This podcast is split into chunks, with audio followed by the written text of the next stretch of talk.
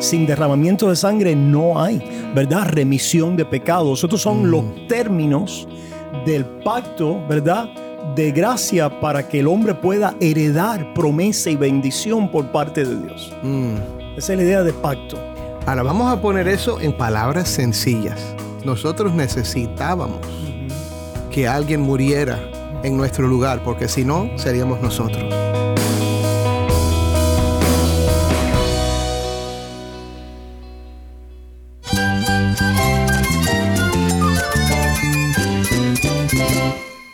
Jesús es nuestro Salvador, nuestro amigo. Cristo es mi guía. Cristo significa todo, pero en primer lugar, mi Salvador, mi refugio en tiempos difíciles. Él es nuestra fortaleza. Es la salvación, la vida eterna. Bueno, Cristo es, es vida. Él es suficiente. Él es el héroe de esta gran historia. Cristo para mí es mi todo.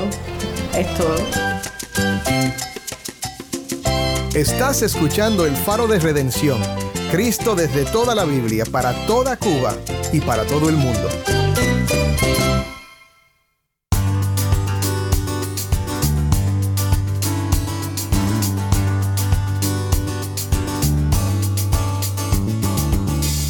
Hola, soy el pastor Dani Rojas, el nuevo director y locutor del Faro de Redención. Gracias por acompañarme hoy.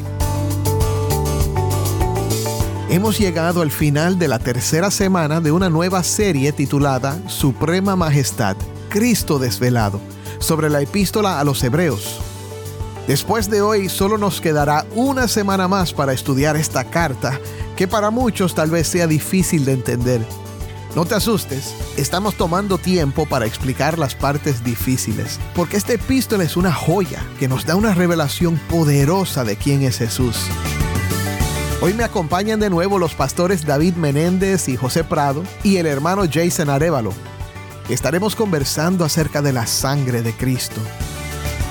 ¿Te has preguntado alguna vez por qué era necesario que el Hijo de Dios derramara su sangre? Hoy vamos a estudiar para entender esto mejor. Y te prometo que va a ser de mucha bendición.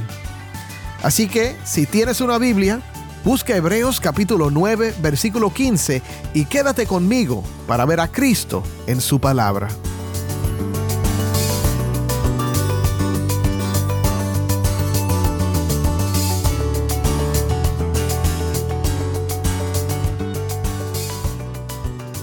Hola, soy el pastor Dani Rojas y esto es El Faro de Redención.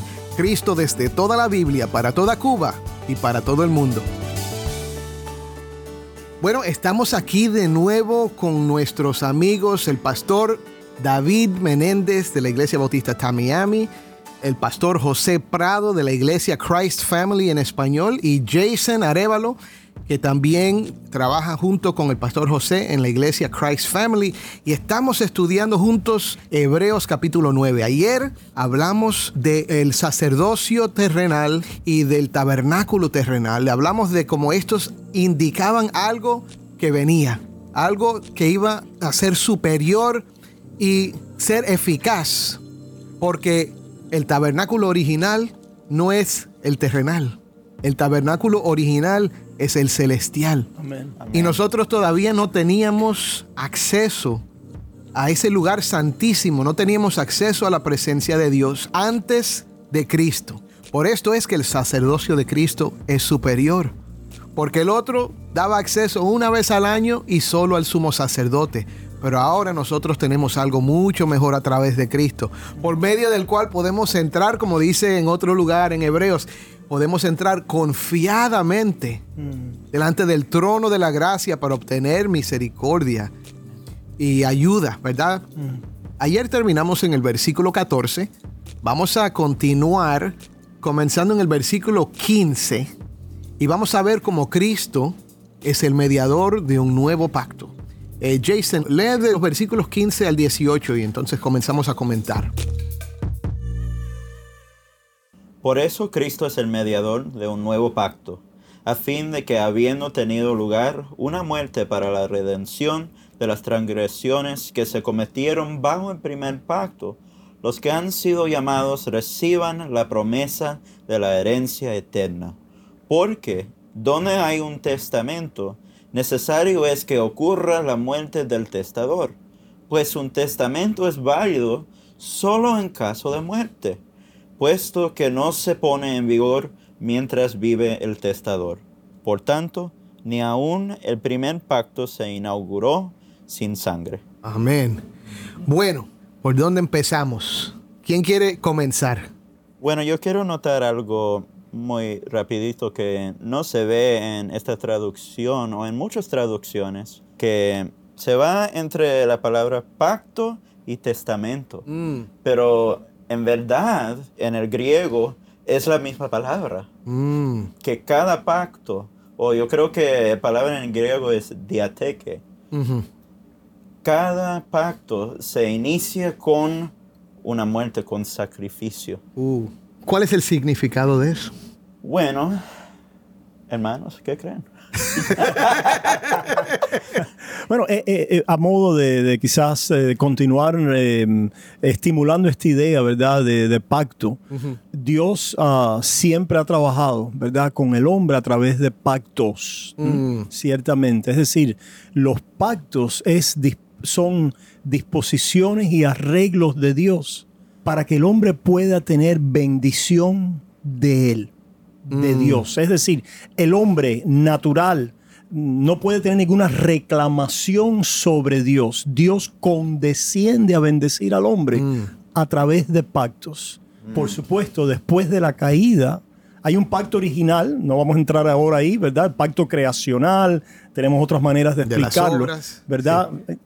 Un poquito más técnico, pero después de la caída tenemos la promesa del pacto de gracia, mm. que tiene que ver con la redención del hombre y la disposición de Dios, ¿verdad? Para eso, el arreglo de Dios para él, el acuerdo, la estipulación de Dios, que para que el hombre pueda ser bendecido, pueda venir a bendición con él, tiene que haber la muerte de aquel que ha transgredido su ley. Sin derramamiento de sangre no hay, ¿verdad?, remisión de pecados. Estos son mm. los términos del pacto, ¿verdad?, de gracia para que el hombre pueda heredar promesa y bendición por parte de Dios. Mm. Esa es la idea de pacto. Ahora, vamos a poner eso en palabras sencillas, porque David, mira, para ustedes no saben, ustedes no, ustedes no, no se imaginan. David, yo no lo presento como el doctor no, David, pero, sí, pero él tiene, tiene su doctorado. Y esas son palabras elevadas, pero poniéndolo en, en palabras sencillas, nosotros necesitábamos uh-huh. que alguien muriera en nuestro lugar, porque si no, uh-huh. seríamos nosotros. Uh-huh. Bueno, en el, en el pacto de obras, que tú uh-huh. lo mencionaste, sí. Dani, uh-huh. este...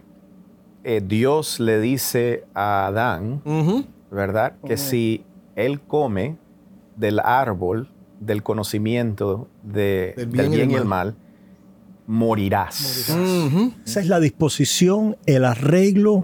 ¿verdad? El acuerdo, como dijiste, sí. el acuerdo original. Original. Uh-huh. Y vemos que cuando la caída sucede, en el capítulo tres de Génesis, Dios hace una promesa, en Génesis tres quince, uh-huh. ¿verdad?, de que la serpiente iba a herir, ¿cómo se dice? El calcañal. La, la, de la simiente de la mujer. Y la simiente de la mujer iba a aplastar mm. la cabeza de la serpiente. Y después de esa promesa vemos que Dios mata a un animal. Hay un sacrificio, sí. ¿verdad? Por, con el cual es derramada sangre en vez de matar a Adán. Mm. Que Adán necesitaba, iba a morir, como Dios lo dijo. Sí. Dios mata a un animal, ¿verdad?, derramamiento de sangre, y viste a Adán y Eva, ¿verdad?, de ese sacrificio. Uh, por eso decimos que ese pacto original o creacional es un pacto de obras, o también podemos utilizar la palabra de justicia. Mm. La justicia de Dios, ¿verdad?, es revelada. Para poder vivir con Dios, Dios habita en un mundo de justicia. No puede ser, ¿verdad?, en un mundo que sea contrario a su carácter, contrario a los estándares y a la ley y a los uh-huh. mandatos de Dios. Al hombre quebrantar el pacto original, creacional, de justicia o de obras, esa justicia tiene que ser vindicada, mm. porque Dios es perfectamente santo y justo. Sí. Y entra ahí el mediador. Y ese es un patrón uh-huh. que sigue. Ese es un patrón que sí, lo vemos una vez más en Éxodo, ¿verdad? Cuando el Señor eh, saca a su pueblo de Egipto, ¿cómo lo hace? A través del Cordero, ¿verdad? que es una vez más una copia, una sombra yeah. de Cristo, que él le pide a Moisés, ¿verdad? Que el Cordero de, de la Pascua, ¿verdad? Donde Dios pasa la muerte por encima de su pueblo, que la sangre cubre al pueblo, uh-huh. ¿verdad? Pero todos los que no están cubiertos por esa sangre so, mueren. Dios no le hace un guiño uh-huh. a las demandas de justicia. Correcto. Sino que las satisface, las cumple. El pecador debe morir. El pecador debe morir. Somos uh-huh. todos nosotros, pero Dios va a interponer a un mediador. Y si puedo agregar algo cortico también. Claro. Porque cuando se hacía cualquier pacto, era entre como dos personas o dos partes. Y lo que hacían era hacer estos sacrificios para iniciar el pacto, para decir si, si uno o el otro rompemos, no cumplimos este pacto, que esto sucede a mí. Que nos pase lo mismo. Que nos pase lo mismo, que yo muero por no mantener este pacto. Sí, y por eso es que David usó la palabra de condescender. Imagínate que Dios condescienda a hacer un pacto con nosotros como si fuéramos pares, ¿verdad? No. Wow. no, hay, no hay comparación. Uh-huh. Pero mira, vamos a seguir porque aquí hay mucho y el tiempo es poco. Uh-huh. Jason, sí. lee el del diecinueve al veintidós. Ok. Porque cuando Moisés terminó de promulgar todos los mandamientos a todo el pueblo, conforme a la ley, tomó la sangre de los becerros y de los machos cabríos con agua y lana escarlata e hisopo, y roció el libro mismo y a todo el pueblo, diciendo: esta es la sangre del pacto que Dios les ordenó a ustedes. Mm. De la misma manera, roció con sangre el tabernáculo y todos los utensilios del ministerio. Y según la ley, casi todo ha de ser purificado con sangre. Y sin derramamiento de sangre, no hay perdón. Wow. Wow. Ah, eso es, eso es tremendo, ¿eh? Comenta, José. Comenta. Predica. Wow. Sí, eh, bueno, prácticamente aquí estamos viendo, el pastor hebreo le está recordando la historia, ¿verdad? De cómo Dios hace un pacto con su pueblo a través de Moisés, lo que llamamos, ¿verdad? El pacto mosaico. mosaico. Y aún en ese pacto hubo derramamiento de sangre y Moisés roció. roció con sangre, no solo el tabernáculo en esos tiempos, pero todos los utensilios del ministerio y al pueblo. O sea, roció al pueblo para, una vez más, esa era una sombra mm. uh, de lo que Cristo, como ya nos dijo el autor hebreo, de lo que Cristo hizo en el santuario celestial. Y hay que decirlo, mira, sí. sin la sangre uh-huh. no hay perdón. No hay perdón. Estaba pensando mientras tú decías eso, que, que él tuvo que rociar yeah. todo con la sangre, yeah. incluso al pueblo. Uh-huh. Yeah. Tú, Tú no, no puedes entrar en este pacto, tú no puedes beneficiarte del pacto sin la sangre. Uh-huh. ¡Wow! Y la sangre es esa idea de la justicia de Dios vindicada, satisfecha, mm. ¿verdad? Sí. Uh-huh. sí, sí, sí. La satisfacción de la justicia de Dios por medio de aquel sacrificio. Y claro, ya empezamos a ver cosas que, que si, si conoces algo ya de la fe cristiana, puedes ver palabras que se van a repetir. Por ejemplo, cuando él dice, esta es la sangre del pacto que Dios les ordenó a ustedes. Eso me hace pensar en la comunión, en la Santa Cena, ¿verdad? Uh-huh. Cuando, ¿qué dice Cristo? Dice que esta copa es la sangre del nuevo, nuevo pacto. pacto. Si has ido a la iglesia y has participado, mi hermano, en, en la Santa Cena, vas a oír al pastor decir eso. Uh-huh. Porque lo que tenemos en Cristo es mucho mejor. Pero vamos a seguir. Amén. Jason, veintitrés al veintiocho. Vamos ahí. Ok. Por tanto, fue necesario que las representaciones de las cosas en los cielos fueran purificadas de esta manera, pero las cosas celestiales mismas, con mejores sacrificios que estos.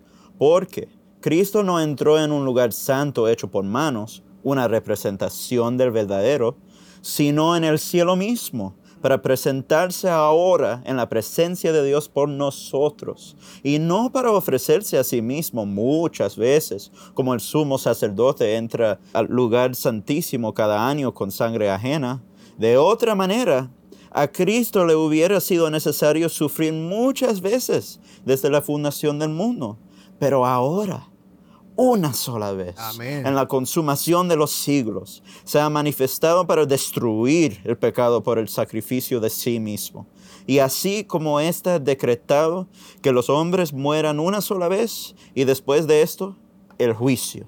Así también Cristo, habiendo sido ofrecido una vez para llevar los pecados de muchos, aparecerá por segunda vez, uh-huh. sin relación con el pecado, para salvación de los que ansiosamente lo esperan. Wow, ahí podemos predicar como seis sermones. Y nos quedan como, qué sé yo, como ocho minutos. Pero vamos, vamos a tratar de ver algunos de los puntos principales aquí.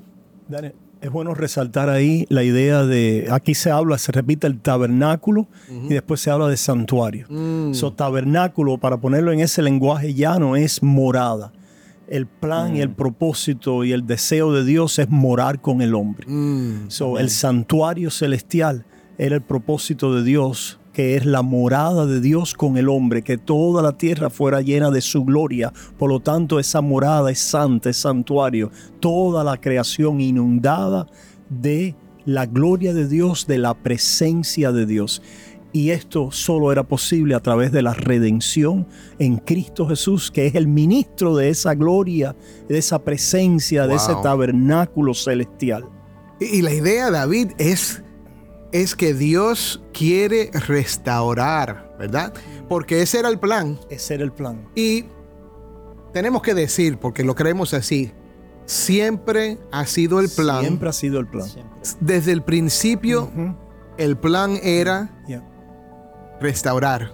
Porque Dios sabía, a Dios no lo tomó por sorpresa yeah. cuando el hombre y la mujer pecaron, ¿verdad? La, la escatología, ciertamente, ¿verdad? La, la, desde el principio, cuando hablamos del principio, creo que te referiste a, a, la, a la promesa de redención, uh-huh. pero aún desde el principio de Génesis uh-huh. ya había un final. Sí. Y el final estaba representado en aquel árbol de la vida, sí. la inmortalidad, la gloria. ¿Verdad? Ese es el fin en, del hombre. Ese es el fin que Dios tenía, la escatología, el fin de todas las cosas, pero ese fin iba a ser a través del tabernáculo, de la, del velo, de la carne de Cristo Jesús, de Dios con nosotros, habitación, tabernáculo, tienda, con nosotros. Dios bajó a morar con nosotros y a redimirnos para esa Amén. Morada eterna. Y es por eso vemos que ese era el plan de Dios, porque es por eso que Apocalipsis describe mm. a Cristo como el Cordero inmolado desde, desde antes, antes de la fundación del mundo. Si unimos en el principio creó Dios los cielos y la tierra, con ese tabernáculo que baja del cielo, ahí vemos, ¿verdad?, que el plan de Dios era que todos los cielos y la tierra, las cosas visibles, fueran llenas, ¿verdad?, de ese tabernáculo, de esa gloria celestial de Dios con el hombre, permanente y eternamente. Amén. Así que para los que están escuchando y se están arrascando la cabeza ahora y no saben de qué estamos hablando, esto es lo que quiero que oigas, mi hermano. Dios quiere que tú lo conozcas. Dios quiere no solo que tú morar conozcas... contigo. Sí, correcto. No es solo que tú Vivir conozcas a, a Dios o que vayas a la iglesia. Dios yeah. quiere morar contigo, tener como comunión. Dijo el pastor David. Tener comunión. Ajá. Para eso te creó. Para Exacto. eso nos creó. Y nuestro pecado... es que le dimos la espalda a Dios. Nos creímos más inteligentes que Dios. No, no lo necesitábamos para ser realizados. No lo necesitábamos para... Quisimos para... llenar la casa del cielo y la tierra con nuestra gloria. Así es, así es. Y yo le estaba comentando a, a Jason esto el otro día, fuera de, de la grabación, que Dios es el autor de la vida. Y lo que el hombre en efecto hizo... es que se desconectó de la vida. Ciertamente, Dani. Y si tú no estás conectado con Dios, entonces estás muerto en vida. Uh-huh. Y cuando, uh-huh. cuando esta parte física termina, lo único que te queda es muerte. Uh-huh. A no ser uh-huh. que Cristo te rescate. Uh-huh. Amén. Amén. Que si esta morada se deshiciere, Amén. Tenemos un tabernáculo ¡Aleluya! Con Dios. No hecho de una, una cosa muy importante que quisiera dejar a las personas que nos están escuchando, ¿verdad?, es en el juicio final o cuando llegues a la presencia de Dios, ¿verdad? Porque aquí dice que, que el hombre muera una sola vez. Y después el juicio. No hay reencarnación. No. No, una no, sola no. vez sí. y después juicio. En Ojo, ese juicio... no hay reencarnación. ¿Verdad? En ese juicio o vas a estar vestido, cubierto por la sangre de Cristo El tabernáculo celestial. O, o te vas a presentar eh, sin cobertura mm. de la sangre de Cristo mm. y vas a tener que pagar con tu propia sangre. Y esa mm. es la idea original de la palabra tabernáculo, cubierta, uh-huh. cobertura, cobertura, habitación.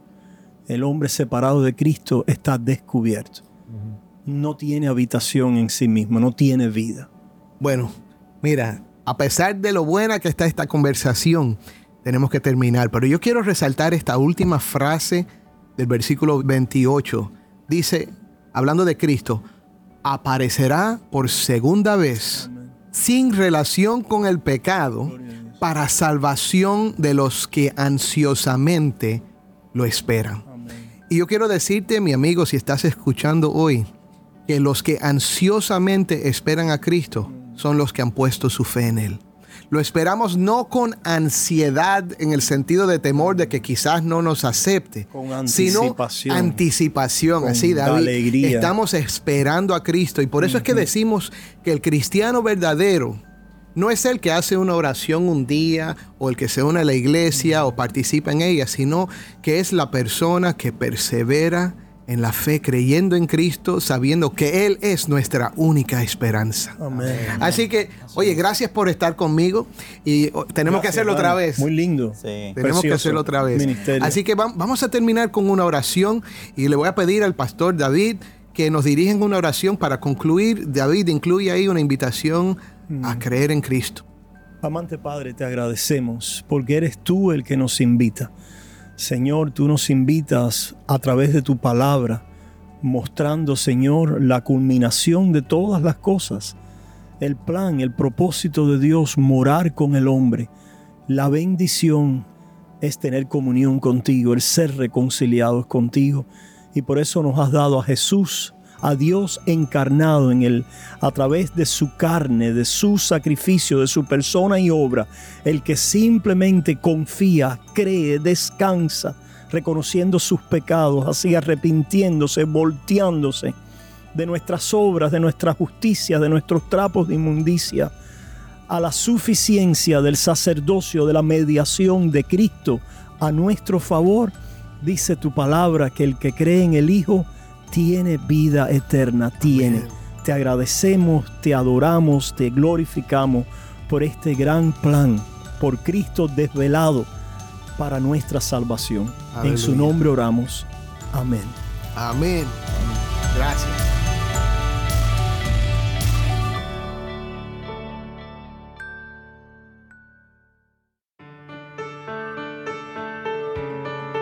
Soy el pastor Dani Rojas y esto es El Faro de Redención.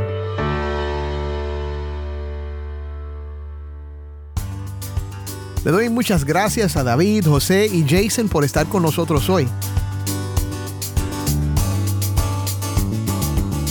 Queridos oyentes, este viaje a través de Hebreos es posible gracias a ustedes. Gracias a su escucha, estamos llenos de energía y pasión por nuestro ministerio. Háganos saber desde dónde nos escucha y comparta sus pensamientos con nosotros. Escríbenos a ministerio arroba elfaroderedención.org. De nuevo, ministerio arroba elfaroderedención.org. Sus valiosos comentarios nos animan. Para más información sobre nuestro ministerio, visiten nuestra página web en elfaroderedención punto org. Otra vez, elfaroderedención punto org. Y síganos en las redes sociales. Solo busquen arroba Faro de Redención.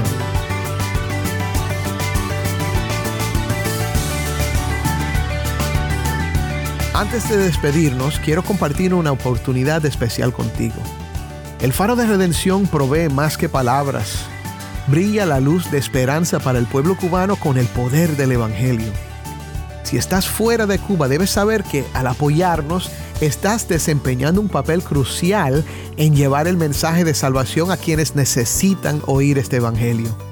Tus contribuciones nos permiten llegar a más oídos, tocando más vidas y teniendo un impacto duradero en una nación necesitada. Juntos podemos tejer una historia de transformación, compartiendo la luz de la fe con aquellos que más la buscan. Visita nuestro sitio web elfaroderedención punto org y conviértete en un socio de este viaje. tu donación, sin importar el monto, tiene el poder de llevar un cambio positivo a Cuba. Y gracias por unirte a nosotros en difundir la luz de Cristo desde toda la Biblia, para toda Cuba y para todo el mundo. Tu apoyo significa mucho para nosotros y para aquellos cuyas vidas tocamos.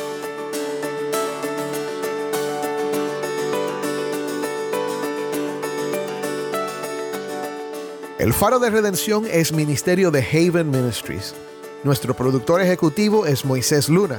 Desde Cuba, nuestra productora de contenido cubano es Jennifer Ledford. A cargo de nuestras redes sociales, Mariana Warren.